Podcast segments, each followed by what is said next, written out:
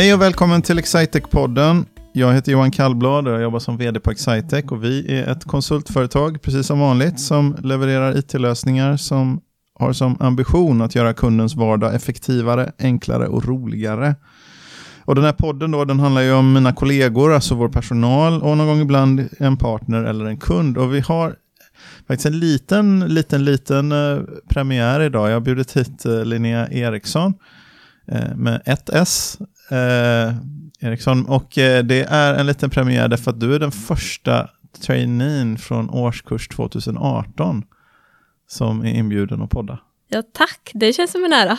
Det är, det är Ja. nära. Verkligen. Vi har faktiskt haft, Leo och Fanny har ju varit med en gång tidigare, men de var inte riktigt traineer då, utan då var ju de här och exjobbade. Så vi har Ja. haft med, och de är traineer nu tillsammans med dig. Ja, du försökte ju övertala mig lite med det, att de redan har varit med. Precis. Jag, jag tyckte ju att liksom, om de klarade av att vara Ja, med som precis. inte ens var traineer än, så måste det vara jättelätt för dig. Mm, vi får se. Mm. Men det är kul att vara här. Hur känns, ja, känns det? Är det okej? Mm. Har du poddat mycket förut? Aldrig. Aldrig. Så det blir första gången. Första gången? Mm. Ja.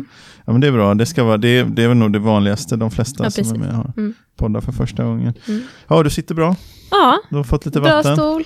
Jättesköna stolar. Känns verkligen som man blir avslappnad här. Ja, ja, det ska sitta och det, jag märker att avsnitt, ju bekvämare stolar vi har, ju längre blir Precis. avsnitten. Nästa gång blir det saccosäck. ja, exakt. Vi har lite saccosäckar på Ja, kontoret. precis. Ja. Vi skulle kunna, kunna leta upp dem om vi vill få ordning. Men Mm. Linnea, vem, är du då? Eh, jag är en eh, 26-årig tjej som bor i Linköping. Eh, pluggat här i fem år. Eh, pluggat industriell ekonomi. Ja. Och har precis börjat, eller precis, två månader sedan så började traineeprogrammet. Får jag fråga, om du började plugga industri, om du är 26 år så började Mm. du plugga industriell ekonomi och du pluggade i fem år, vilket är helt okej för det är en Mm. femårig utbildning. Mm. Eh, så då var du ingen överliggare på universitetet Nej, egentligen? Nej, Nej, men eh, det tog det en stund att komma igång med universitetsstudierna? ja det gjorde det. Och det var började man runt 19, 20, du måste ha varit 21, nej, det var inte så ja, men två år i- mellan liksom studenten och eh, när jag började plugga. Ja. Tog det. Känns det typiskt att jag just direkt bara ska fråga, vad gjorde du de två åren? För Ja, men är det var bra. Eh, jag bodde i Frankrike Ja, ehm, i ett och ett halvt år. Så började, flyttade dit för att jag skulle jobba som au pair i ett par månader under hösten. ja, Eh, och så slutade det med att det blev eh, ett och ett halvt år ja. istället. Eh, så där gjorde jag, ja, jag eh, pluggade franska eh, och jobbade på ett bageri. Hur är franskan nu då? Är den... Den är, jag tänkte säga väldigt bra, fast då är det ju någon som kommer och försöker utmana mig och då blir det pinsamt. Men den är ganska bra, eh, det tycker jag. Jag pratar Ja. flytande. Eh, och tycker att det är väldigt kul att prata. Det, Eh, det finns ju en internationell inriktning på den industriell ekonomi. Var det en sån du läste? Jajamän. ja okej. det stämmer. Ja, Det var nog det som fick mig att eh, välja industriell ekonomi. Eh, jag tänkte att eh, inte ska jag bli civilingenjör. Det, är ju liksom, det låter jättetråkigt. Men så såg Men, jag att det fanns någonting med... säger? Vi är två personer till i det här rummet. Det är jag som är här och det är Thomas Tränkner som sköter, som sköter ljudet åt oss. Så han är inte bara civilingenjör, han är, är nästan disputerad eh, materialteknikforskare får jag inte från säga för KTH. mycket nu så, att nej, så i tråkigheten, eh, i tråkigheten så får du... Nej men nu är jag likadan så det blir ju... men eh, jag tyckte att det, jag vet inte, jag tänkte väl inte att det var någonting för mig liksom. Men sen så hittade jag att det fanns med franska, för då var jag väldigt inne på det här med franska. Ja. Eh, och eh, ja, eh, såg att det var liksom, ja men det låter bra. Så då fick det här med civilingenjör komma på köpet. Var, var kommer du från från början? Från Karlstad. Från Karlstad, Mm. ja. Och, och det här att lämna Karlstad, det brukar ju vara lite jobbigt för det är en väldigt lokalpatriotisk del av Sverige. Ja, det, värmlänningar är väldigt lokalpatriotiska. Ja. Och det är nog jag med. Men eh, då hade jag ju bott i Frankrike ett tag också. Eh, innan och så. Så att det kändes helt okej. Och det kändes självklart att jag inte skulle plugga i Karlstad. Ja. På Karlstad universitet. Mm. Du var duktig i skolan och sådär antar jag? Eh. För det är så höga betyg va, för att komma in på... Mm. Jo, men, ja, men helt okej. Ja. Ja. Ja. jag hade tillräckligt, precis tillräckligt för att komma in. Hur var det då att plugga? Eh, väldigt kul. Eh, jag trivdes väldigt bra. Eh, har engagerat mig väldigt mycket i olika studentaktiviteter, föreningar och sektionsengagemang. Eh, Nu, det, det här är Linneas defensiva sätt att försöka liksom skydda sig mot frågan hur bra betyg har du haft Ja, under studierna? Ja. Det är okej. Ja. Vad, Ja. vad, vad tänkte jag på i det här internationella inslaget i Mm. dina studier? Vad, hur, hur, eh, vad hände med det sen? Är det liksom utbytesstudier eller är det kurser på franska? Eller hur? Det är, språk, det är franska kurser under de, tre, de två första åren som är liksom för att förbereda en för att plugga utomlands. Eh, så att man läser liksom, man läser vanlig franska, övar på att prata, men man övar också lite så tekniska ord och hur, det är, hur det, liksom arbetslivet i Frankrike fungerar. Ja. Eh, och sen är det ett år utomlands som gäller. Ja. Och det är liksom obligatoriskt. Var var du då någonstans? Då var jag i Grenoble Ja. eh, i Frankrike.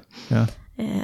Eh, gillar du skidåkning? jättemycket. Du gör ja, det? Ja. Så det var Uff, jag vill också vara i som alla där. Ja. Ska vi öppna ett kontor i Grenoble? ja, det kanske vi ska göra. Jag kan vara med och starta upp det. Ja, Det är faktiskt en grej som jag tycker Excitec saknar, den franska närvaron. ja. Mm. ja, det är många. Du har ju även HR-chef. Ja, men precis. Ja. HR-direktör Belenius är ju tror, ja, en frankofil ja, hon kommer med på det. faktiskt. Ja, men det tror jag nog. Eh, det blir bra. Grenoble blir bra. Mm, nej, men jag tror det blir perfekt. Tar en timme med bussen upp till eh, Alp d'Huez eller Dus Alp eller någonting, så vi kan åka skidor på helgerna. Det blir superbra ju. Mm. Vilken bra, jag ska skriva ner Skriv det här. så det, det, blir nästa verksamhetsplan, eller för nästa år. Frankrike.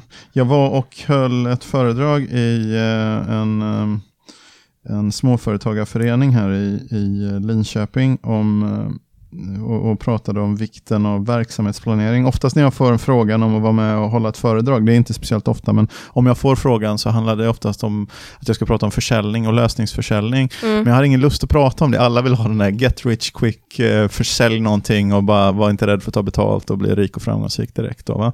Eh, jag tycker inte det är så roligt att prata om. Jag tycker om systematiken. Jag är ingenjör också. Ja, men precis. Så verksamhetsplanering, att göra, att övergå hur man går från strategitankar ner till affärsplan, ner till Mm. verksamhetsplan och hur man ser till att och, och genomföra det, liksom, hur man mäter det och den långsiktigheten som det ger. Men det, är just, det kan passa ganska bra då in i verksamhetsplanering, strategiplanering, så då har vi ju en långsiktig målbild, ju, att vi ska ha en verksamhet i Frankrike. ja. Sen är det inte så, så måste vi ju aligna den med våra övriga mål och så vidare och se när det händer, men ändå börja få in det i planeringen är ändå rätt sak. För Ja. gör man det och tycker det är viktigt, då vet tre, fyra år senare, sen har man en verksamhet i Frankrike. Det är så häftigt. ja, Man det är skriver jättebra. saker på en whiteboard och börjar planera in det och sen så finns det i den fysiska världen. Om jag får med bestämma så kan vi ha det där nästa år.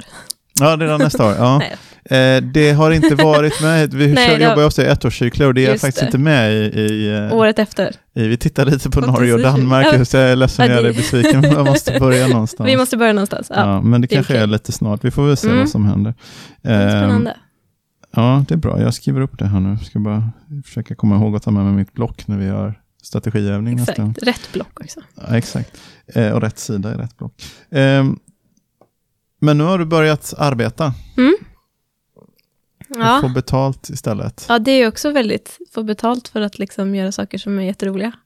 Det är bra. Eh, ja, Va, hur går det nu igen? Ni har kommit igång, eh, sköt, hur sköt, är det någon som inte sköter sig? Hur många är ni nu i år i vi är 21. traineeprogrammet? Jag tror att 21 alla sköter sig ganska bra. Eller Ja. jag vet inte, jag inte, men det känns som det. Ja, Jag tycker det är ett väldigt härligt gäng. Eh, det känns som att, lite som en familj, eller en klass kanske. ja. Eh, en liten skolklass. Första dagen var ju verkligen, eh, då satt alla så lite spända, det kändes som att alla hade tänkt på, åh vad ska jag ha på mig för skjorta idag? ja. Eh, Var det mycket, hade killarna ljusblå skjortor i regel? Eller vita? Nej men de, det var faktiskt väldigt blandat. Det är Ja. det som är så bra med det här gänget också, det finns alla typer. Eh, alla skjortor. Mm. Vem är bäst då? Nej. Alltså, det vet inte jag. Nej. Nej. Hur går det då? Hur, vad, vad har ni gjort? Berätta lite grann. Ja, vad har vi gjort? Vi har haft väldigt massa utbildningar. Eh, Vad ska, i- du, vad ska du jobba med? Jag ska jobba med affärssystem, med Ja. affärssystemet Visma.net. Ja. Så jag eh, går kurser hos Visma eh, och utbildar mig i det systemet. Och har börjat eh, precis den här veckan, eller förra veckan, vara med i två nya projekt, kundprojekt faktiskt. Ja. Så det känns väldigt kul. Ja. Eh, sen eh, traineegänget, tillsammans med dem så har jag alla möjliga utbildningar. Konsultskola, ehm, vi har programmeringsutbildning, ekonomiutbildning, eh, vi har försäljning, superkul kurs. Ja, allt som gör att man liksom, så att man ska få med sig så mycket som möjligt och att alla ska hamna på någon slags grundnivå, oavsett om man Mm. kan programmering sen innan eller är bra på ekonomi sen innan. Mm. Så det, det känns som mycket jag har gjort på två månader. bara. Ja, det, ja, när man tänker Snurrar lite i tillbaka. huvudet sådär. Ja, verkligen. Och det är så kul för att eh, jag snackade med någon, en av mina Visma net kollegor häromdagen att eh, första veckan hade vi fått eh, eh, instruktion att skriva upp i ett block där vi skrev så här, vad, vad tror jag att jag kan om en månad? Ja, Då hade hon skrivit, jag, jag tror att jag vet vad Visma är ja. om en månad. Och så hade hon tittat på tillbaka på det här om dagen och bara skrattat åt det själv. För det var väl länge sedan hon lärde sig det. Ja, ja. Vi har lärt oss lite mer än så.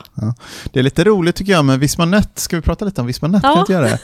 Eh, Vismanet är ett affärssystem. Mm. Eh, och det är ett affärssystem som är i, eh, som är sådär, i molnet, säger man. Alltså det är ett som inte du har lokalt installerat, utan det är installerat någon annanstans. Som inte vi bestämmer över. Men det är de flesta affärssystemen som har varit så här molnlevererade och tjänster som har varit molnlevererade. De har ju varit, det har kommit från det här det som kallas för mikrosegmentet där alla företag kör samma grej. Liksom. Typiskt Fortnox i Sverige, ett kanonfint system. Och som är ungefär samma. Liksom, för det, är, det är jätte, jättebra. Det går inte att lösa sitt affärssystems problem billigare antagligen än vad man kan lösa genom att köra, köra Fortnox. Då. Men det är också begränsat i sin funktionalitet. För du, och, och framförallt i att du inte kan, när du börjar bli ett större företag, så är det ofta så att det, du kan tjäna ganska mycket på att skruva till flödena i systemet så att de stödjer din verksamhet, snarare än att bara jobba på samma sätt som alla andra. Då. Så Fortnox är superbra om man jobbar eh, kanske deltid, du jobbar bara någon gång ibland i systemet och så vidare och du jobbar på det sättet som man tycker är en bra kompromiss som passar många. Men när man gör lite större system så vill man ofta skruva till flödena och, och informationen och, och allt sånt där för att det ska stötta just eh, din egen verksamhet. Ja, och då har det varit en svårighet här med molnlevererade system. För de har varit ganska begränsade i möjligheten att skruva då, eller, och, och, och göra processanpassningar och så. Vismanet med den här stora, det är ett stort norskt då, mjukvaruföretag som heter Visma då, som, som gör den här programvaran. Och de har sagt att vi ska kunna göra ett affärssystem i molnet som passar större företag. Och, och vi är på den resan med dem. Det är fyra, fem år. Och de, det är svårt det här. Mm. Men jag såg nu då, det var den jättelånga lead-inen ska handla om att jag såg vår försäljningschef Fredrik sa att vi har i år eh, fram till, det här var för några veckor sedan han sa det här, men vi har eh, då sålt eller avtalat om 13 stycken nyimplementationer i år hittills. Förra året på samma antal månader.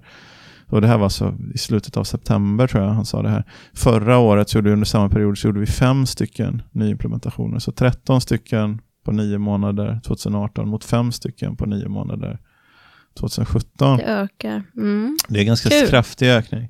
Mm. Eh, det är, och det är företag upp till, det är inte bara småföretag, eller det är nästan inga småföretag. Som vi, vårt segment är ju, vi säger företag med 50-500 miljoner i omsättning ungefär, vårt primärsegment. Men eh, eh, de största kunderna är uppe och omsätter över en miljard då. Och då är det inget litet företag längre. Så ett, ett, ett företag med miljardomsättning som väljer den här plattformen då, det är nytt nu. Så du tillhör, liksom, du ligger nog ganska tidigt egentligen på på det här eh, systemet då, Mm, som är, är Ja, men det märks tycker jag när man är hos, eh, när man är hos Visma och sådär. Det är liksom ett system som de satsar på. ja, Eh, det känns som att det finns, de, de är supertaggade på framtiden.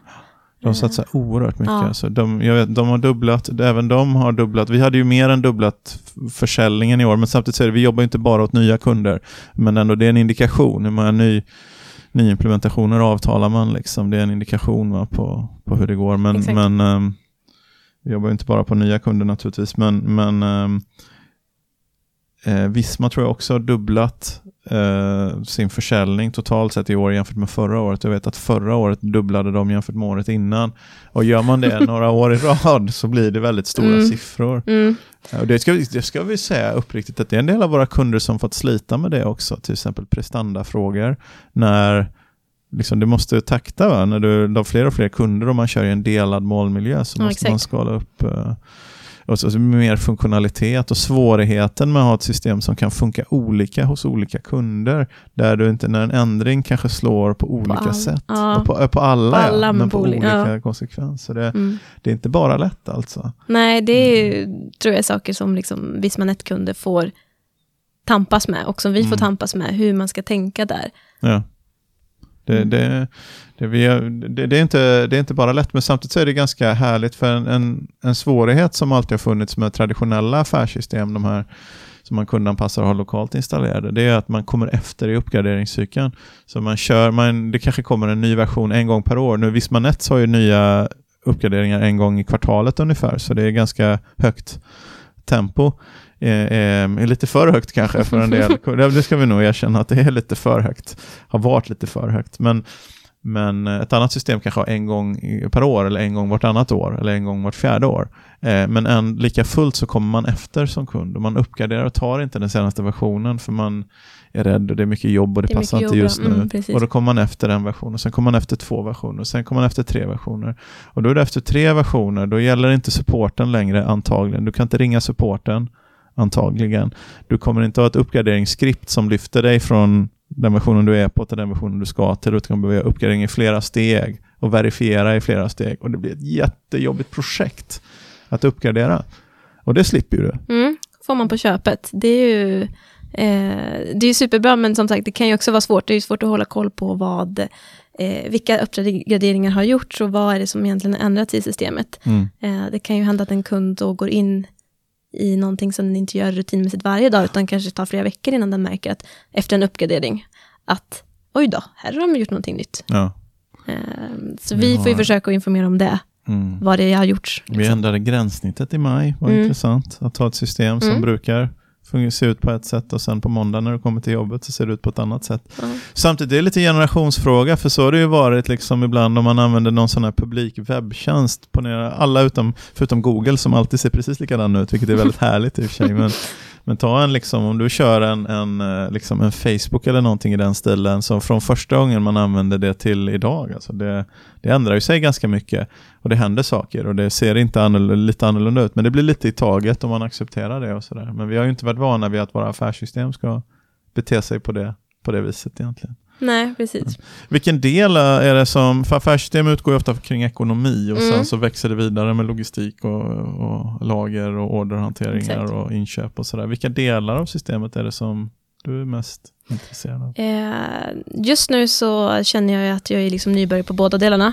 Mm. Eh, men jag tycker ju att det här med logistikdelen känns roligare. Eh, det känns som att det ligger mig närmare än, än ekonomidelen och redovisningsdelen.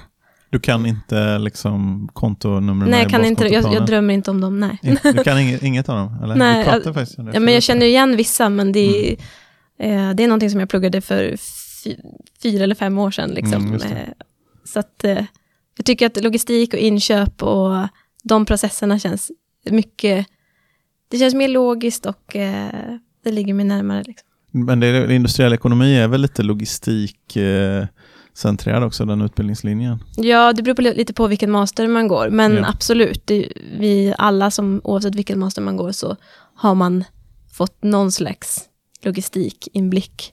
Vad, Mm. vad läste du för master? Industriell marknadsföring. Ja. så mycket försäljning och marknadsanalys. Konto 4010 det är försäljning. ja, precis. Tack, det har jag lärt mig. Jag ska anteckna det. uh, mm. Så inte riktigt, eh, det blir, ja, inte åt ekonomhållet då, men ja, väldigt kul ändå. Mm. Eh, vi har ju ett segment på den här podden som heter Någon berättar om något. Just det. Ja, just det, så är det. Eh, och eh, då tänkte jag att då ska du få välja ämne en gång här och berätta om något som ligger dig varmt om hjärtat. Mm. Ehm, Låt mig gissa att du inte kommer välja att berätta om bas, svenska baskontoplanen då. eh, eller jag tänkte faktiskt det, jag ändrade mig. Ja, okej, ja. jag tyckte det vore intressant. Jag, alltså jag, när du kom och kastade in mig i det här så tänkte jag, Ja. men, någonting som ligger mig nära det är ju Frankrike. Men jag vet inte, vi kanske har tömt ämnet. ja, det vet jag inte. Men Nej. vi kan prata lite grann vidare om Frankrike. Ja, jag tycker liksom att, eh, Vad är det som är härligt i, i Frankrike? alltså, Säg några härliga saker. ja, någonting som känns väldigt kul är lite så mentaliteten som, eh, som många fransmän har, som inte kanske vi har här i Sverige. Eh, att man känns som att man är lite mer livsnjutare, eh, Ja. dels. Och eh, har ett annat sätt att tänka och, och jobba eh, på. Till exempel när jag jobbade eh, i Paris på ett bageri och sålde bröd, så där kom fransmännen in liksom med uttrycket och minen och känslan av att ja, nu är jag här, nu är jag kund, kunden vet alltid bäst, nu ska ni serva mig. Det var liksom, de klev in i, in i affären och tänkte så med en gång, medan som Ja. svensk så är man ju, när man går in i en affär så kanske man är lite liksom, oj ursäkta att jag är så här, ursäkta Ja, att jag, förlåt att jag stör, Ja. eh, bryr dig inte om mig. Medan eh, fransmännen är helt tvärt emot. de bara förväntar sig att man ska liksom hjälpa dem med en gång. Ja. Vilket är någonting som jag tycker kan vara lite eh, jobbigt om man Det lät ska... ju inte supertrevligt. Nej, det låter lite arrogant och Ja. tråkigt, men om man tänker att man kan ha en mix däremellan. Mm. Att man kanske inte behöver vara så här, ursäkta att jag är inne här, men man behöver inte vara otrevlig heller, som Mm. vissa fransmän är. Nej, just det. Ja. Vad mer då? Vad mer är härligt? Ehm, skidåkning tycker Ja. jag är otroligt härligt. Ja. Eh, närheten till skidåkning från vissa ställen. Ehm, och även... Men de, eh, de, de kan ju inte pista backarna liksom. Det är bara det lösa. ja, det är liksom, bara lösna. Ja, för- men då ja, får man öva ben, benmusklerna bra. lite. Då blir det som att åka så här, eh, vad heter det? Eh, puckelpist. Ja, just det. Ja. Ja, men, men det är härligt. Ja, men Ja. Jag tycker ibland att vi, eller jag, var i, jag var i Chamonix i våras och eh, Mm. så åkte vi över bara en dag till, um, till Courmayeur då, som ju är på italienska sidan. Mhm, mm. Och det var nästan den bästa dagen, för då fick vi åka lite det mjukåka i, i välpistade pister. Det snöade ganska mycket i Chamonix när vi var där. att de, eh, Det kan man ju inte rå för. Liksom, Nej, då, men men, fransmän med självaktning, de pistar ju inte i back, för det är inte ändå där man ska åka. Liksom. Det Nej, precis. De Nej, men då får du- smala backar då får du åka upp så du är först i backen. Då ibland kan det Ja. ändå vara pistat. Jag Ja, har haft några riktigt fina dagar när det är liksom, man kommer upp med bussen. ehm, så att precis innan backen öppnar klockan nio, Mm, man kommer mm. fem i nio, så man hinner åka upp allra högst upp på toppen och vara först på toppen och åka Mm. ner för helt nypistade backar. Det är mm. så ja, men fantastiskt. det är väldigt fina berg. det är väldigt fina berg. Ja. Maten och så då överhuvudtaget? Ja, den är också bra. Ja, den Ja. är bra. Ja. Eh, mat och, jag gillar att dricka vin, rödvin Ja. helst. Ja. Eh, så det, Vilka distrikt? Eh, oj, allt som är gott tänkte jag säga. allt som är Men gott. eh, Ja. ja, eh, jag gillar Côte d'Iron i alla fall, jag är ganska Ja. inne på just nu. Men det varierar också. Ja. Det är lite schysst. Mm, mm. Lite sådär bra pratvin va? Ja, men Vi har precis. inte haft någon exakt. vin, det är faktiskt förvånar mig. Vi har inte vinnördat någonting på Excitec-podden. Och hittills. ändå har vi ganska många vinnördar här. Jag tycker, jag ser med smånördar har vi. det. Jag Jajamän. vet inte vad det är. Vi har inte Ingen vinnördat, det är konstigt. Ja. Det är ingen som har vågat. eh, Borde ta med poddutrustningen nästa gång vi har vinprovning här. det är en bra idé faktiskt. Så Det gå är runt ganska, lite till varje person. Det är en ganska bra idé att prata, att prata om det. Jag har inte varit med på någon vinprovning på jättelänge. Men eh, det var, ganska, det var en ganska ganska nyligen. va? nyligen, ja men precis. Jag missade den tyvärr, men eh, Vad var det för några viner de provade då? Kommer då tror jag att de körde lite blandat. Nu ska se. Kan de ha kört något sydamerikanskt och eh, något... Jag vill minnas att det var något ganska smalt ämne. Sådär, att Var det det? Ja, det var typ vita viner från... och Nej, de hade röda viner. Det var röda viner. Ja. Ja. men jag menar typ, alltså, Ja, det var ja. mer sådär att det var in, insmalnat på, Mm. eh, på något ganska smalt Mm. eh, ämne. Jag kommer inte Mm. ihåg. Vi funderar på att ha en bubbelprovning nästa gång. Ja, Det tycker jag låter som en fantastiskt bra mm. Ja. Det, då ska jag försöka Det blir poddinspelning. Ja, det får vi får se om det, om, det, om det passar sig. Det är bra. Det går lika bra utan alkohol också förresten. Ja, förutom, verkligen. Förutom just vin kanske. Det är inte så gott utan, utan alkohol. Ehm, däremot alkoholfri öl är förvånansvärt god tycker jag. Mm. Åtminstone Absolut. först. Sen blir man ju, ja, om man dricker flera öl med alkohol i, då blir man ju alkoholpåverkad. Uh, no shit. Ja. Oh shit, ja, det var, blir man. Men, och då kan man ändra personlighet och då kan man uppleva det som trevligt att dricka mer av den anledningen, men det är ju inte bara bra. Utan, eh, så det kan vara att den tredje alkoholfria ölen, då känner man mer så här, oh, Man var bara mätt och- bubblig, man ja. bara mätt och trött ja, Mm. och sådär. Men Ja. det, det, det har väl inte med själva, ja, det är Ja. inte smaken som det är fel Och skidåkning ska man inte kombinera med för mycket öl. Det låter klokt Ja. också. Mm. Vi ska faktiskt göra, nu kan avslöja det här för, för eventuella kollegor, får vi se om Ja, de tack. lyssnar. Vi har en plan att göra en eh, Vi har en plan att göra en eh, alkoholfri kick-off. Inte den som ska vara nu i januari utan nästa med lite Mm. hälsotema Mm. och kanske prova det för att prova hur vi är som människor och med varandra och att det blir samma sak. För jag tror nämligen, min hypotes är att vi kommer att ha precis lika mycket Excitec ändå. Så att, eh, och det går alldeles utmärkt för vi kommer att ha roligt tillsammans och göra det. Så vi behöver egentligen inte det där. Men det, Det- kan vara bra bara för att testa en gång. Mm, det tror jag med. Eh, jag tror att vi kommer ha lika kul, liksom som på fredagsfrukosten när vi Ja. dricker kaffe och äter mackor. Ja. Eh, som om vi skulle gå ut och äta middag och dricka vin. Ja, Eh, Jag tror det egentligen också, för det är, mer, det är en social konstruktion Mm. ibland det här med, med vinet. Ja, Så att jag tror inte vi behöver den för, att, för vi ska vara liksom, trygga med varandra och i oss själva och kunna, vara, kunna släppa loss. Utan jag är till och med helt säker. Jag har faktiskt provat det själv lite grann nu under hösten. Mm. Jag tyckte att jag var i för många sociala sammanhang där det skulle drickas vin. Så jag bestämde mig själv nu under hösten att ha, nu låter jag väldigt pretentiös här, men jag bestämde mig för att vara i tio stycken sociala sammanhang under hösten utan, där det dricks vin och öl och sånt utan att dricka någon alkohol. Och jag är halvvägs då nu, så jag har varit, gjort fem stycken sådana här typiska, gjort, gått på Hur after det work gått? utan, Mm. Ja, det, har varit, det har nästan inte varit någon skillnad. Det Nej. svåra är eh, så här. Egentligen så här enkelt är det. Det är bara att inte dricka något. Det är inte svårare än så.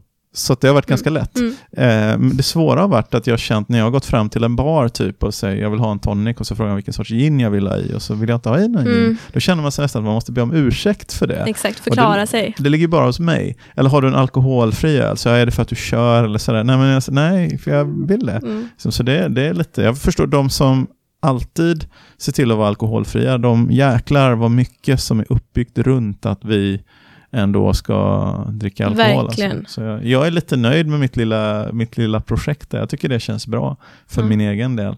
Att, att testa liksom social, det är just det sociala, det är inte bara att, att inte dricka är lätt, det är stanna hemma och dricka inte, det är, liksom, det är bara att inte göra. Men, men att vara ute och verkligen gå på after worker Mm. och, och, och Mm. göra saker, vara ute i Mm. sociala sammanhang och träffa kompisar och göra sånt där. Och eh, i restaurangmiljö. Och inte, det, det, Det tror jag är jättebra övning, liksom, för att vi har sådana strukturer som är liksom, det krävs att du, det, det, det förväntas av dig att du ska dricka någonting. Jag Mm. tänker så här, jag kommer från studentlivet och där är det ju extremt så. Eh, och att du nästan behöver liksom, känna att du behöver ha en förklaring till varför du inte ska Mm. dricka. Ja, men jag ska köra bil, jag ska ha tenta imorgon. Ja, Eller, exakt. och hur, det är spännande att observera sådana liksom, Och det situationer. intressanta här då är att som med alla sådana här förväntningar som man känner på sig själv så är det faktiskt sällan omgivningen som Nej. skapar dem, utan det är du själv Ja. som skapar den på dig själv. Mm. För vet du vad, om du går ut ikväll och inte dricker någonting så kommer ingen tycka att du missbrukar deras förväntan på dig. Det är bara du själv som måste ta steget. Ja, För nästan ingen har tid att fundera på om du dricker någonting eller inte, utan alla har fullt upp med att fundera på Exakt. hur lever jag upp till Ja. förväntningar som alla andra har på mig. Och de har inga förväntningar egentligen.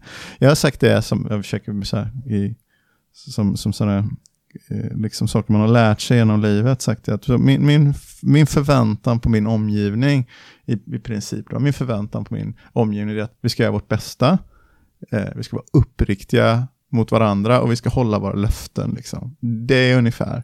Sen har jag inte som du är, liksom, hur man än vill vara, liksom, i, i vare sig det är liksom, kön, sexualitet, etnicitet, om man dricker, inte dricker, religion, fritidsintressen och allt sånt där. Nej, men det, det spelar ingen roll. Det är ingen som egentligen bryr sig. Det är en, en, en själv, man måste bli trygg med sig själv liksom, i det där.